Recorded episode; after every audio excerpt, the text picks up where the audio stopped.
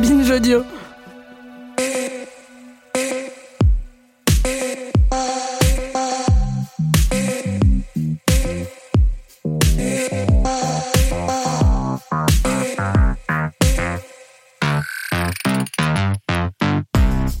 Bonjour à tous, anticorps du cinéma et ou l'infosite de la science et tous ceux qui nous écoutent en chemin vers une pharmacie pour s'acheter des préservatifs car oui, c'est important de se protéger.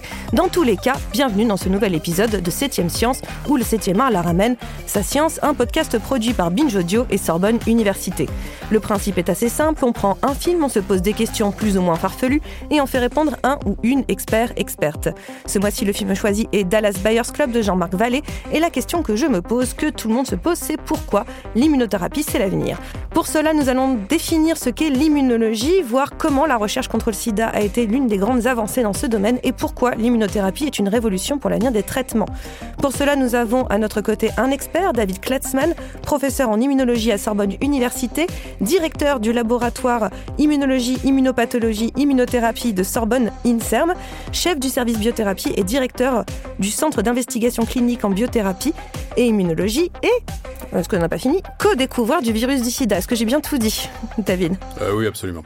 Donc déjà, bonjour David. Bonjour. Mr. Woodruff, you've tested positive for HIV. We estimate you have 30 days left. Ain't nothing out there can kill Ron Woodruff in 30 days. The drugs they just released for testing, and I know this hospital's one of the sites. I need it. It doesn't work that way, Mr. Woodruff. Where are you going? They got good meds out of Mexico that's better than what you can get here in the States. And you can't buy this in the USA? No proof. You could be making a fortune off of this. They're importing illegal drugs for sale. They're not illegal, they're merely unapproved. I've been looking for you, Lone Star. Listen, Tinkerbell, unless you got more cash or new clients, I'm busy. You don't deserve our money. Welcome to the Dallas Buyers Club.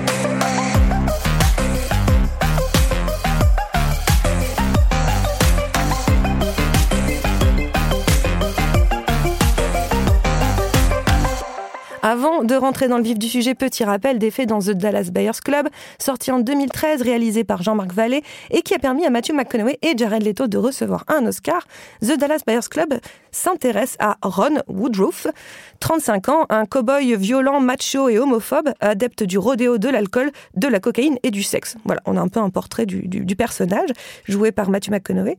Tout bascule quand, diagnostiqué séropositif, il lui reste 30 jours à vivre. Révolté par l'impuissance du corps médical, recourt à des traitements alternatifs non officiels. Et au fil du temps, il rassemble d'autres malades en quête de guérison, des malades qu'on va appeler le Dallas Buyers Club, ce groupe qu'on va appeler comme ça. À ses côtés, il a une médecin et une séropositive transgenre qui l'aide dans son entreprise, aussi solidaire que désespérée. Mais son succès gêne. Ron doit s'engager dans une bataille contre les laboratoires et les autorités fédérales. Est-ce que vous avez vu le film David? Absolument. Et alors, qu'est-ce que vous en pensez déjà en tant que spectateur? Bah, écoutez, je l'ai revu très récemment et moi, ça m'a évidemment euh, remis en mémoire euh, cette période tout à fait extraordinaire euh, de ma vie où on a été face à ces premiers patients qui présentaient un sida, une maladie, enfin un ensemble de symptomatologies qu'on connaissait mais pas dans ce type de, de- population. Et on était face à une énigme extraordinaire qui posait des questions, notamment celle de, l'origine de cette pathologie. Donc pour le film, euh, oui, évidemment, euh, dans, dans, dans le cadre du suivi de, de ces patients, évidemment, la thérapeutique, la prise en charge était extrêmement importante. Euh, L'arrivée du premier antirétroviral, molécule qui s'attaquait euh, directement à la cause de la maladie, c'est-à-dire le VIH, a été euh, extrêmement importante, même si cette molécule n'était pas C'était la ZT, c'est ça? La ZT, même si cette molécule n'était pas la, la- la panacée, elle a fait la preuve du concept que euh, euh, attaquer le virus, disons, à travers ces enzymes euh, euh, importantes était une voie thérapeutique efficace. Et là-dessus, évidemment, les laboratoires pharmaceutiques euh, ont fait beaucoup d'autres euh, dérivés de la ZT ou des molécules un petit peu euh, de cet ordre-là. Et à la fin, on, arrive aujourd'hui à une situation où, dans le fond, lorsqu'on est infecté par, euh, par le VIH, on a une maladie chronique qui n'affecte finalement que peu euh, l'espérance de vie des patients. Donc ça s'est fait quand même dans une période, parce qu'on parle du début des années 80 où on voit apparaître euh, ces cas, et maintenant, 40 ans plus tard, euh, finalement, en fait en 40 ans, on a réussi à, faire euh, quand même bouger les lignes vis-à-vis de, ce, de ce virus. Mais avant d'entrer plus sur le sida, déjà, je l'ai dit, David Katzmann, vous êtes immunologiste. Est-ce que vous pouvez expliquer déjà ce que c'est que l'immunologie? Alors l'immunologie, c'est, disons, la science qui étudie le système immunitaire. Le système immunitaire, qu'est-ce que c'est? C'est un ensemble de cellules qui patrouillent dans l'organisme euh, avec plusieurs missions, mais disons que la plus importante, clairement, c'est de nous protéger euh, des agents infectieux. Euh, microbes en général, que ce soit des parasites, bactéries euh, ou euh, virus. Et euh, c'est une tâche qui est euh, compliquée parce que en face de ce système immunitaire, il y a des euh, virus, par exemple, qui évoluent beaucoup et qui peuvent évoluer vite et qui développent, enfin, et, qui, qui ont acquis des, des, des, des, avantages particuliers qui leur permettent de temps en temps d'échapper au système immunitaire. Donc c'est un combat qui est, qui est difficile, mais l'évolution a co-sélectionné les virus d'un côté et le système immunitaire de l'autre. Euh, mais on est là pour en parler, ça veut dire que notre système immunitaire est plutôt efficace. Oui, c'est plutôt une, une, bonne nouvelle en fait. Il, il, se débrouille bien ce système immunitaire. Bah écoutez, euh, voilà, l'exemple euh, typique, c'est la grippe. Euh, mmh. Quand vous faites une grippe, euh, vous avez un virus qui s'attaque à vous, qui commence à avoir une multiplication euh, exponentielle. Si vous ne montez pas une réponse immunitaire extrêmement rapide, ben vous mourrez de la grippe. C'est pour ça que certaines personnes âgées qui ont un système immunitaire affaibli ou des nouveau-nés, des enfants qui n'ont pas encore un système immunitaire euh, mature, euh, décèdent de la grippe. Mais heureusement, euh, dans la plupart des cas, notre système immunitaire prend l'avantage et élimine ce virus sans aucune autre intervention thérapeutique en 7 jours. Voilà. Donc c'est bien la preuve qu'il est, est efficace. À quel moment les, les médecins ou les chercheurs se sont dit, tiens, on ne guérit pas par miracle, il y a quelque chose qui se passe dans le corps qui fait qu'on répond aux maladies?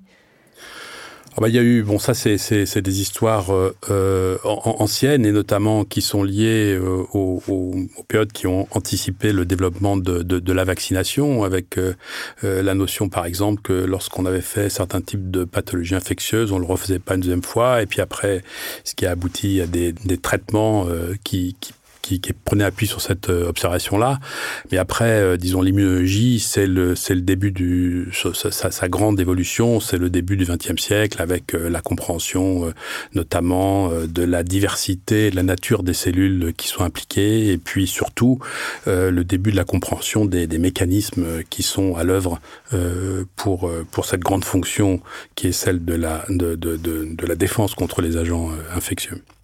Et comment, par exemple, fait un. Une, c'est au niveau des globules blancs, si je dis pas de bêtises, euh, c'est ça? Enfin, Ça se passe oui. à ce niveau-là? Oui. Alors. Parce qu'en fait, moi, j'ai des souvenirs de, de, Il était une fois la vie, hein, où je vois des petits euh, bonhommes blancs patrouiller voilà. pour, euh, pour euh, lutter.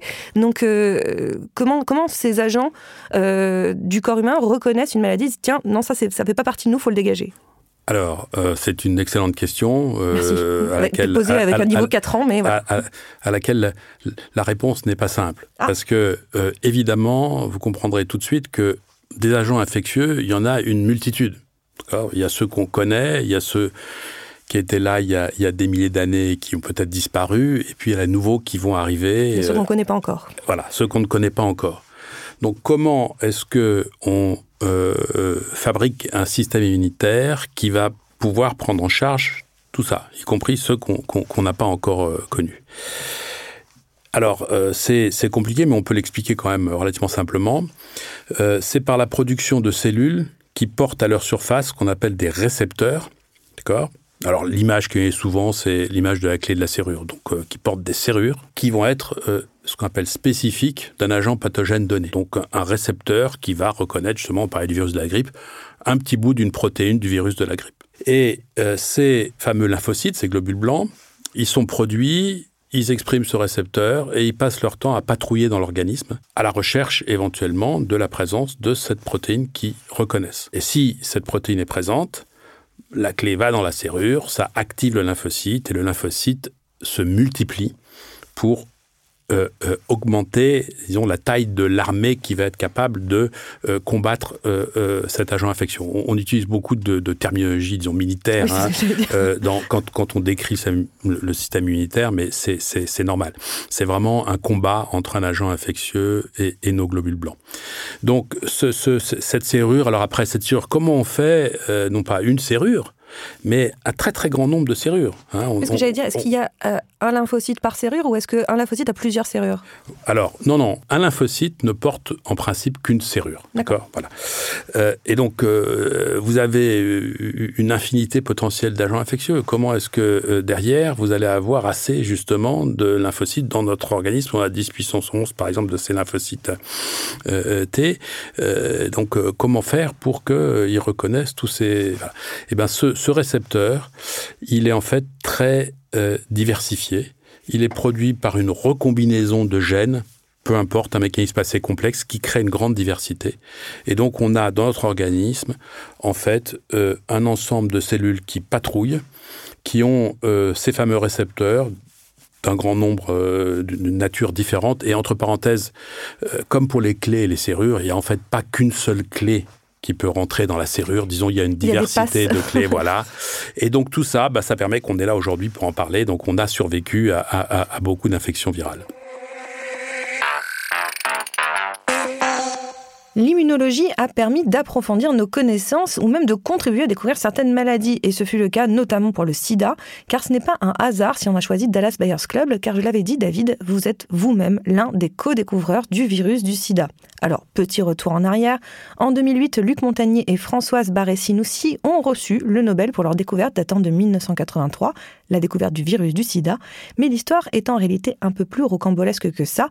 D'ailleurs, c'est assez peu su, mais elle est en fait bien plus Euh, oui, tout à fait. Il y a une, vraie dimension collective et, très intéressante euh, à, l'histoire de la découverte du virus du SIDA, et qui est que euh, en France, très tôt, s'est monté un petit groupe de travail qui s'est intéressé à cette pathologie au tout début des années 80, c'est ça? Alors c'est euh, euh, très précisément euh, dans l'année 1981, au tout début, enfin début 82. Alors en France, le, premier cas de sida est un patient qui a été vu par mon collègue Willy Rosenbaum, qui a identifié que ce patient avait la même symptomatologie que celle qui avait été décrite par les Américains quelques mois auparavant euh, chez euh, euh, quatre patients homosexuels de San Francisco, je crois, ou de Los Angeles, je ne sais plus, et qui déjà décrivait que les pathologies que présentaient ces patients semblaient indiquer un grand défi immunitaire. Et donc, Rosenbaum, que je connaissais très bien, m'a appelé pour savoir si je pouvais faire les investigations immunologiques sur, sur ce patient. Et comme les Américains, on est rapidement abouti à la conclusion qu'effectivement, on avait là quelqu'un qui avait un grand défi militaire, et du fait de ce défi militaire, il ne pouvait justement pas combattre un certain nombre d'infections, et il développait ces infections qu'on appelle opportunistes, opportunistes parce qu'elles se développent quand le système immunitaire est atteint. Donc, euh, c'était tout à fait euh, intéressant euh, comme observation. à l'époque, évidemment, personne personne ne pouvait anticiper évidemment l'importance qu'allait avoir cette pathologie. Mais pour des raisons euh, qui seraient longues à expliquer, quelques euh, médecins euh, français, je dirais un peu, alors un peu marginaux, mais jeunes médecins, entendons-nous bien, marginaux, mais présents dans l'institution, hein, marginaux au sein de l'institution, se sont intéressés à, cette pathologie. Et alors qu'il y avait en France que quatre patients identifiés, ont décidé de, monter un petit groupe de travail dont l'objectif euh, était euh, d'étudier euh, cette pathologie. Et pour une pathologie qui n'a que 4 patients en France, on se réunissait tous les 15 jours pour discuter ça. Alors, qu'est-ce qu'on discutait? D'abord, on discutait ben, de l'évolution de la situation, et notamment à travers nos échanges avec nos quelques collègues américains qui étaient engagés euh, dans, dans, dans, le même type d'études. Il faut savoir qu'à l'époque, euh, les communications, c'était le téléphone et le fax. Hein. Il n'y avait pas Internet et l'échange de documents faciles.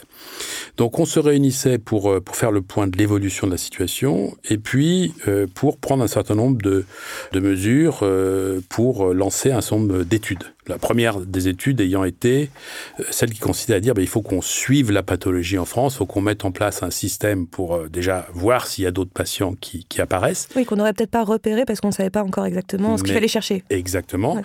Et puis, euh, évidemment, ce qui était le plus, le, plus fascinant dans cette histoire, c'était évidemment d'essayer de trouver la, cause, donc hein, précisément. Alors, ce qui a changé la donne pour, euh, disons, la recherche de la cause euh, de, ce, de cette pathologie, c'est tout d'un coup l'identification, euh, d'abord aux États-Unis, de cas de patients qui avaient été visiblement contaminés par des produits sanguins, et notamment des hémophiles. Et la raison est relativement simple, c'est que à l'époque, les hémophiles dépendaient de la transfusion de facteurs anti-hémophiliques et ces facteurs antihémophiliques, on ne savait pas encore les préparer avec ce qu'on appelle le, génie biomoléculaire. On ne peut pas le faire produire par des cellules, disons. Donc on devait purifier ces molécules à partir de donneurs euh, sains pour extraire le facteur antihémophilique et le réinjecter au patient. Mais on ne le faisait pas en prenant ce facteur chez un patient. On poulait une centaine de patients pour faire un produit reçu euh, par l'hémophile. Donc à chaque fois qu'il recevait une transfusion de ce produit antihémophilique, en fait, il, il recevait l'équivalent de 100 euh, transfusion sanguine. Et évidemment, ces transfusions sanguines, les donneurs étaient screenés, étaient pardon criblés pour euh, euh, les maladies connues, pour ne pas. Mais, mais à l'évidence, quand on a affaire à un agent inconnu, on peut pas le cribler.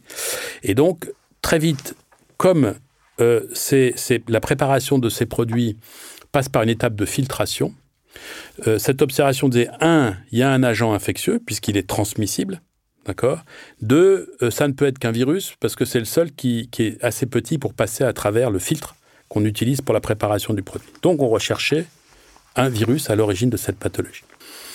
Et là, euh, évidemment, bah, voilà, quel virus? Donc, euh, il y, a, des hypothèses qui ont été émises, pas nécessairement d'ailleurs par nous, à droite, à gauche, et, elles revenaient évidemment par des discussions avec nos collègues.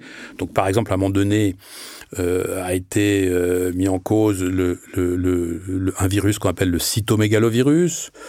Bon, très vite, on a vu qu'en France, il y avait des patients qui avaient le sida et qui n'avaient pas du tout d'infection cytomégalovirus, donc ça, disons, ça l'excluait. Puis ensuite, un autre virus comme l'Epstein-Barr virus, celui qui donne la mononucléose infectieuse, euh, a été mis en cause. On a très vite vu, alors à chaque fois, le groupe de travail, quand même, investiguait euh, ces hypothèses. On faisait venir le spécialiste de ce virus au sein de notre groupe pour, euh, au cours de nos réunions euh, qui avaient lieu tous les 15 jours, et on discutait l'hypothèse, et éventuellement on, discutait de quoi faire pour la valider ou l'invalider. Ou l'invalider. Et donc voilà, on a éliminé le CMV, on a éliminé le BV, et puis ensuite est arrivée cette fameuse hypothèse d'un rétrovirus. Alors, quelle est cette hypothèse? Comment elle a été formulée? Elle a été formulée aux États-Unis par un, chercheur qui s'appelle Max Essex. Et euh, Max Essex, euh, il, était spécialiste de rétrovirus, mais notamment de rétrovirus du chat. Et euh, vous savez qu'il y a un rétrovirus connu chez les gens qui ont des chats parce que normalement, il, donne des leucémies. Et c'est des maladies relativement fréquentes. J'ai moi-même un chat qui est mort d'une de, ces leucémies. Voilà. Et ce qui était intéressant, ce qu'avait observé Max Essex, c'est que euh, lorsqu'il faisait des, étudier ces chats-là, de temps en temps, le virus, du moins la plupart du temps, le virus était responsable de leucémie, mais de temps en temps de déficit immunitaire. Et donc, il a fait cette hypothèse que pourquoi pas un virus de ce type euh, euh, pourrait être à l'origine du sida. Et vous, quel a été votre rôle dans cette recherche du rétrovirus responsable du sida? Moi, mon rôle au sein du groupe, c'était en fait de faire les investigations immunologiques de ces patients. Il se trouve que euh, j'avais appris à faire cette fameuse numération des lymphocytes T4, T8 avec ce qu'on appelait le ratio T4, T8, ce qui était à l'époque euh, de la recherche et pas du tout de la euh, routine hospitalière. Et donc mon rôle dans le groupe était notamment de euh, voir à peu près tous les patients euh, du circuit, tous les patients parisiens. À, l'époque, pendant moins de deux ans, j'ai vu quasiment la totalité des, des, des, des, patients euh, de la région parisienne, et de la faire cette investigation qui comprenait aussi une autre évaluation, elle, plus classique, qui consiste à tester la capacité de prolifération des lymphocytes dans leur ensemble quand on les stimule. D'accord? Et ça, c'était à l'époque un test qui était largement employé pour évaluer un petit peu de façon fonctionnelle le système immunitaire. Bah, quand je stimule mes lymphocytes, est-ce qu'ils sont capables de proliférer? Parce que je vous ai dit tout à l'heure que la première chose qu'il faut faire en réponse à une infection, c'est augmenter le nombre des soldats, donc les faire proliférer. Et là, quelles avaient été les observations? Qui n'étaient pas des observations originales. Les Américains avaient exactement les mêmes. D'accord? Les patients SIDA, un, n'avaient plus de lymphocytes T4, ils avaient toujours des lymphocytes T8. Et deuxièmement, ces lymphocytes T4 ne répondaient pas à la stimulation, ne proliféraient pas. Pourquoi c'est important de dire ça? Bah, Parce que euh, en, s'interrogeant sur euh, comment on, trouve euh, un éventuel rétrovirus cause du sida, bah, on, a appris que la manière de faire, c'était de cultiver les lymphocytes T du sang, d'accord, jusqu'à qu'on puisse voir apparaître la trace de ce virus, et la trace de ce virus, disons, c'est euh, euh, l'expression d'une enzyme très particulière qui n'existe pas dans les cellules humaines, mais qui existe dans, les rétrovirus. Et donc là, on discute ça, mais donc moi, immédiatement, ce que me dit euh, ce, point-là, qu'il faut stimuler les, lymphocytes, les, les, cultiver pendant des semaines, d'accord, pour isoler le virus, moi, je dis tout de suite, mais ça ne marchera pas. Ça ne marchera pas parce que, justement, moi, je sais que ces lymphocytes sont incapables de proliférer. Donc on ne va pas y arriver. Ces cellules, on ne va pas pouvoir faire des cultures de 15 jours. Donc effectivement, mes collègues sont, assez euh, convaincus de, de, ça. Et là, euh, par contre, ce que je dis, c'est que, mais attention, il y a un autre groupe de patients, d'accord, auquel on s'intéressait, qui n'étaient pas des patients qui avaient un sida. Le sida, je vous rappelle, en gros, c'était euh, défini par l'existence de ces infections opportunistes. Ces patients-là, ils avaient à la limite presque tout, le contraire. il n'y a pas d'infection opportuniste. Et puis, ils avaient surtout d'énormes ganglions un peu partout dans l'organisme. D'accord? Et ils avaient ce qu'on appelait le syndrome des lymphadénopathies généralisées. Donc, pourquoi est-ce qu'on étudiait aussi ces patients? Ben, C'est parce que nous, comme les autres, avions remarqué que ben, ces patients venaient exactement des mêmes groupes que les patients atteints de sida. Donc, c'était deux pathologies qui étaient apparus ensemble, il y avait cette hypothèse que c'était peut-être le, même agent causal. Et là, la grande différence, c'est que moi qui ai étudié aussi le système immunitaire de, ces patients, ah, je savais que là, pour le coup, ces patients avaient encore des T4 et des T8, donc encore des T4, et surtout que euh, ces cellules répondaient à la stimulation, elles étaient capables de proliférer. Et donc je dis, bah, est-ce qu'on ne peut pas faire l'hypothèse que si on veut identifier le virus du sida, bah, ce n'est pas chez les patients sida qu'il faut le faire, mais c'est chez les patients qui ont des lymphadénopathies généralisées. Je rajoute que dans le fond, euh, si on doit chercher ce virus chez ces patients-là, pourquoi pas le faire au niveau des ganglions D'accord? Tout immunologiste euh, sait qu'un ganglion est une structure qui est pleine de lymphocytes. Si vous voulez, c'est une poche à lymphocytes. Et donc, euh, quand le ganglion grossit, c'est qu'il y a une réponse immunitaire qui est à l'œuvre dans ce ganglion. Et donc, l'hypothèse, dans le fond, plutôt que de prendre du sang, prenons le ganglion ce qui aussi a été euh, discuté et tout à fait validé par euh, l'ensemble du groupe. Et le troisième, qui était Montagnier, a accepté, bon, c'est notre histoire. Et bah, ce qu'il faut dire là, qui est très important, alors que les meilleurs laboratoires de rétrovirologie au monde étaient tous à la recherche d'un rétrovirus à l'origine du sida, mais tous en le recherchant dans les lymphocytes du sang de patients atteints de sida et échouant culture après culture, l'équipe pastorienne, à la première culture, y sortent ce virus qui a été appelé LAV. Donc c'est clair que euh, l'hypothèse a été absolument euh, la clé euh, de la réussite. Et cette hypothèse, elle provient du groupe de travail et pas des virologistes. Et ça, c'est effectivement euh, euh, ce qu'il faudrait euh, rendre au crédit de ce groupe. Alors encore, fallait-il prouver que ce virus était bien responsable du sida et non une conséquence du sida? C'est bien ça? Bon, à l'époque, il faudrait d'autres d'autres podcasts pour discuter ça, mais à, l'époque, il y, y, avait une bagarre qui commençait à se mettre en place, euh, bagarre, le mot est faible, entre euh, Américains et Français sur, euh, sur, le sujet. Et, et, en fait, il y avait un grand nombre de gens qui critiquaient la, la, publication française. Il y avait des gens qui disaient, oui, mais de toute façon, vous trouvez un nouveau virus chez des gens qui ont plein d'infections opportunistes. Comment est-ce que vous savez que ce virus est la cause de cette pathologie et non pas tout simplement la conséquence? Ce virus, peut-être qu'on le porte tous, et simplement, quand on a un grand déficit immunitaire comme ce qu'ont ces patients, eh ben, c'est une des infections opportunistes parmi les autres qui apparaît. simplement, on ne la cherchait pas avant, donc on la voyait pas. Là, on l'a trouvée, maintenant on le voit, et c'est donc une autre infection opportuniste. Donc, après l'identification du virus, il y a tout de suite un deuxième groupe de travail qui se met en place, mais qui, qui ne remplace pas le premier, qui le premier va continuer euh, euh, à fonctionner, avec les chercheurs euh, de l'Institut Pasteur, Montagnier, Barré-Sinoussi et, Jean-Claude Sherman, des membres du groupe de travail qui sont en fait Willy Rosenbaum, moi-même et Jean-Baptiste Brunet, qui était l'épidémiologiste. Et puis on s'y adjoint aussi deux virologistes de l'hôpital Claude Bernard. Pourquoi?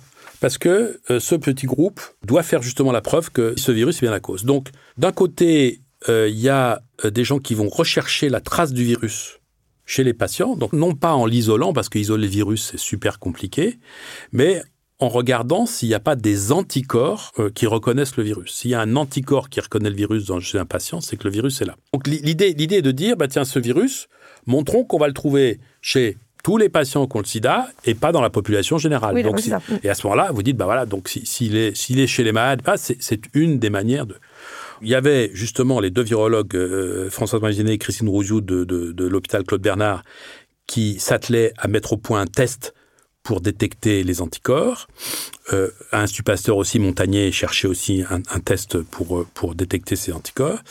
Et moi, ma tâche, qu'est-ce qu'elle a été? C'est de dire, dans le fond, en tant qu'immunologiste, j'avais été totalement frappé par le fait que, ben voilà, on, a une population de lymphocytes T, les T4, qui est euh, éliminée, et les T8 qui sont là restent présents à peu près en nombre normal. Donc moi, ma question, c'est est-ce que ce virus a quelque chose de particulier à voir avec les lymphocytes CD4 Pour voir si ça a à voir avec l'une ou l'autre de ces populations, séparons-les et infectons-les de façon séparée. Je prends du sang d'un donneur sain, d'accord euh, Parfois moi-même d'ailleurs, ou des gens du laboratoire.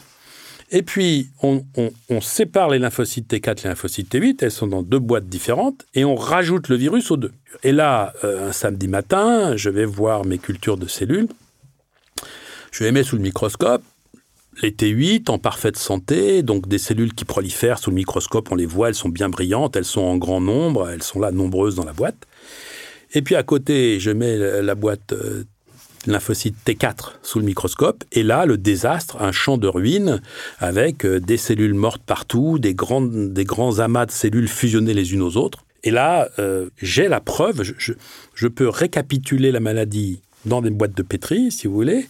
Euh, je tue mes lymphocytes CD4 avec ce virus et pas les lymphocytes CD8. Donc ce virus est la cause et non pas la conséquence de la maladie. Et c'est cette découverte qui a aussi permis de voir que le virus du sida était donc un virus cytopathogène, donc c'est-à-dire qu'il tue les cellules infectées, et que pour stopper la maladie, il fallait un traitement pour empêcher la reproduction du virus.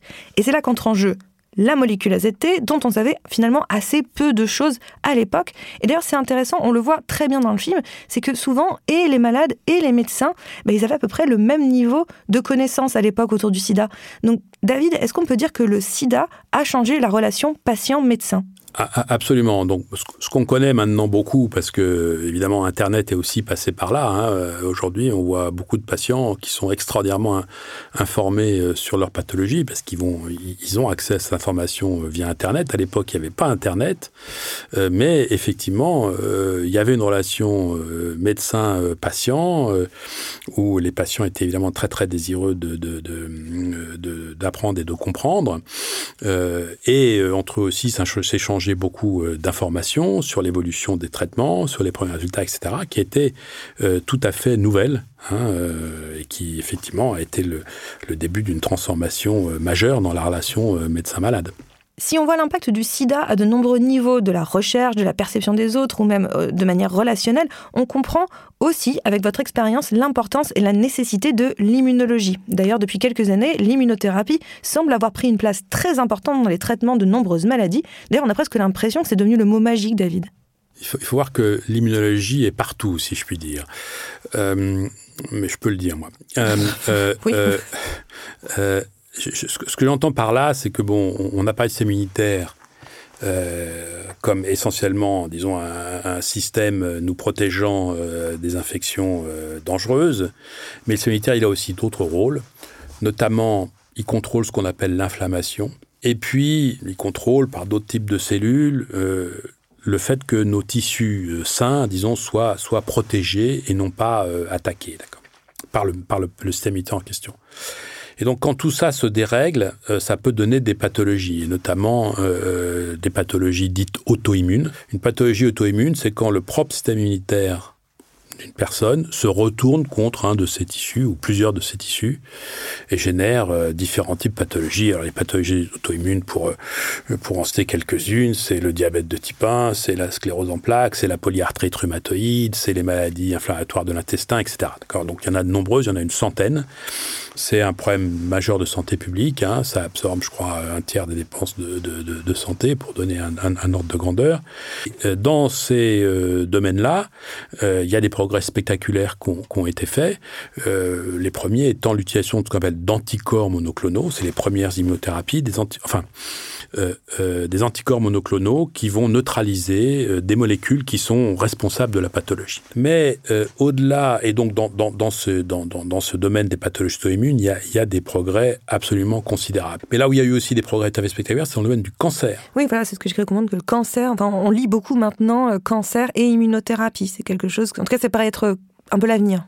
Absolument.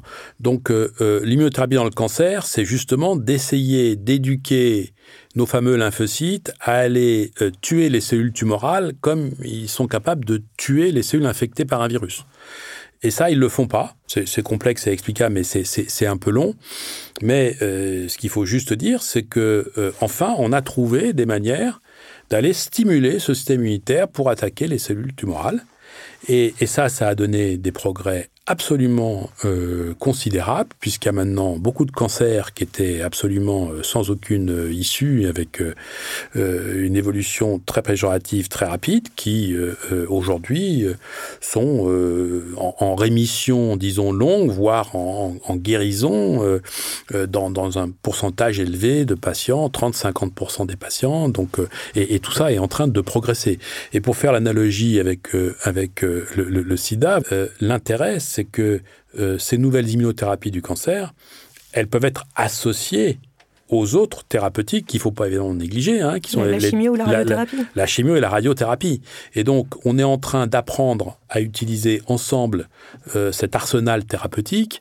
Et moi, je, je- je- dis souvent, je pense que dans une dizaine d'années maintenant, le temps d'avoir fait ces essais de combinaison, parce qu'on a déjà beaucoup de molécules, euh, euh, y aura, on aura, on aura des pronostics dans, dans- dans beaucoup de cancers qui seront totalement changés et évidemment bien plus favorables. Alors, ça ne veut pas dire que tous les cancers vont être sensibles à l'immunothérapie, hein, ça c'est évidemment, mais, mais disons que euh, la prise en charge euh, du cancer, euh, oui, va être révolutionnée, est déjà révolutionnée par l'immunothérapie et ça n'a faire que, que s'améliorer. Et avant de vous laisser, euh, David, je, je- moi je vous ai imposé Dallas Buyers Club, que vous avez euh, donc revu. Mais est-ce que vous voulez, en tant que, que spectateur, en tant que David Klatzmann, le cinéphile, me recommander un film de votre choix? Ah euh, Qui n'est pas forcément lié à la, à la question du, du, non, non, non. du sida. hein. Oui, Ouais. oui, oui, oui, oui. Un, un- un film de mon choix. Alors, je, je, je, je ne sais pas pourquoi, mais alors, je ne vais pas aller plus loin. Euh, j'ai un film qui est, qui, est, qui, est, qui est dans le coin de ma tête euh, depuis toujours, que j'ai pas revu depuis, depuis très longtemps. Voilà, c'est lui qui est venu euh, en réponse à votre question de suite. Personne l'a vu, je crois. S'appelle La clepsydre euh, de Werner Haas. Alors pour la petite histoire, euh, lorsque j'ai rencontré ma femme il y a bien des années, alors euh, évidemment chacun euh, a emmené l'autre voir son film fétiche. Alors euh, elle, moi j'ai emmené voir La clepsydre qui jouait dans le cinéma au quar- quartier latin là-haut dans une salle. voilà, elle a été trouvé ça désastreux. Et puis elle, après elle m'a emmené voir India Song que j'ai trouvé absolument ennuyeux. voilà. C'est vrai que vous êtes, Donc- vous êtes fait l'un pour l'autre. Voilà, voilà, voilà. Mais 40, plus de 40 ans plus tard, on a toujours fait l'un pour l'autre. Mais euh, donc, je sais pas, voilà, il m'est venu, je, vais arrêter après, il y a, y, a, y a, plein d'autres films que j'aurais pu citer, mais celui-là m'est venu comme ça. Donc, euh, voilà, peut-être que, peut-être que je vais. ça raconte quoi, la clepsydre C'est une vision d'un monde euh, qui est celui de mes racines, disons, et qui, qui, dans ce sens, m'a beaucoup impressionné, quoi, voilà. Et ben donc soyez curieux, allez découvrir euh, la clepsydre, euh, recommandation de David Klatzmann. En tout cas, merci beaucoup David d'être venu nous donner des nouvelles de l'immunologie. Septième science, c'est fini pour aujourd'hui, mais on se retrouve euh, dans un mois pour un nouvel épisode de ce podcast produit par Binge Audio et Sorbonne Université. En attendant, vous êtes parés pour briller dans les dîners.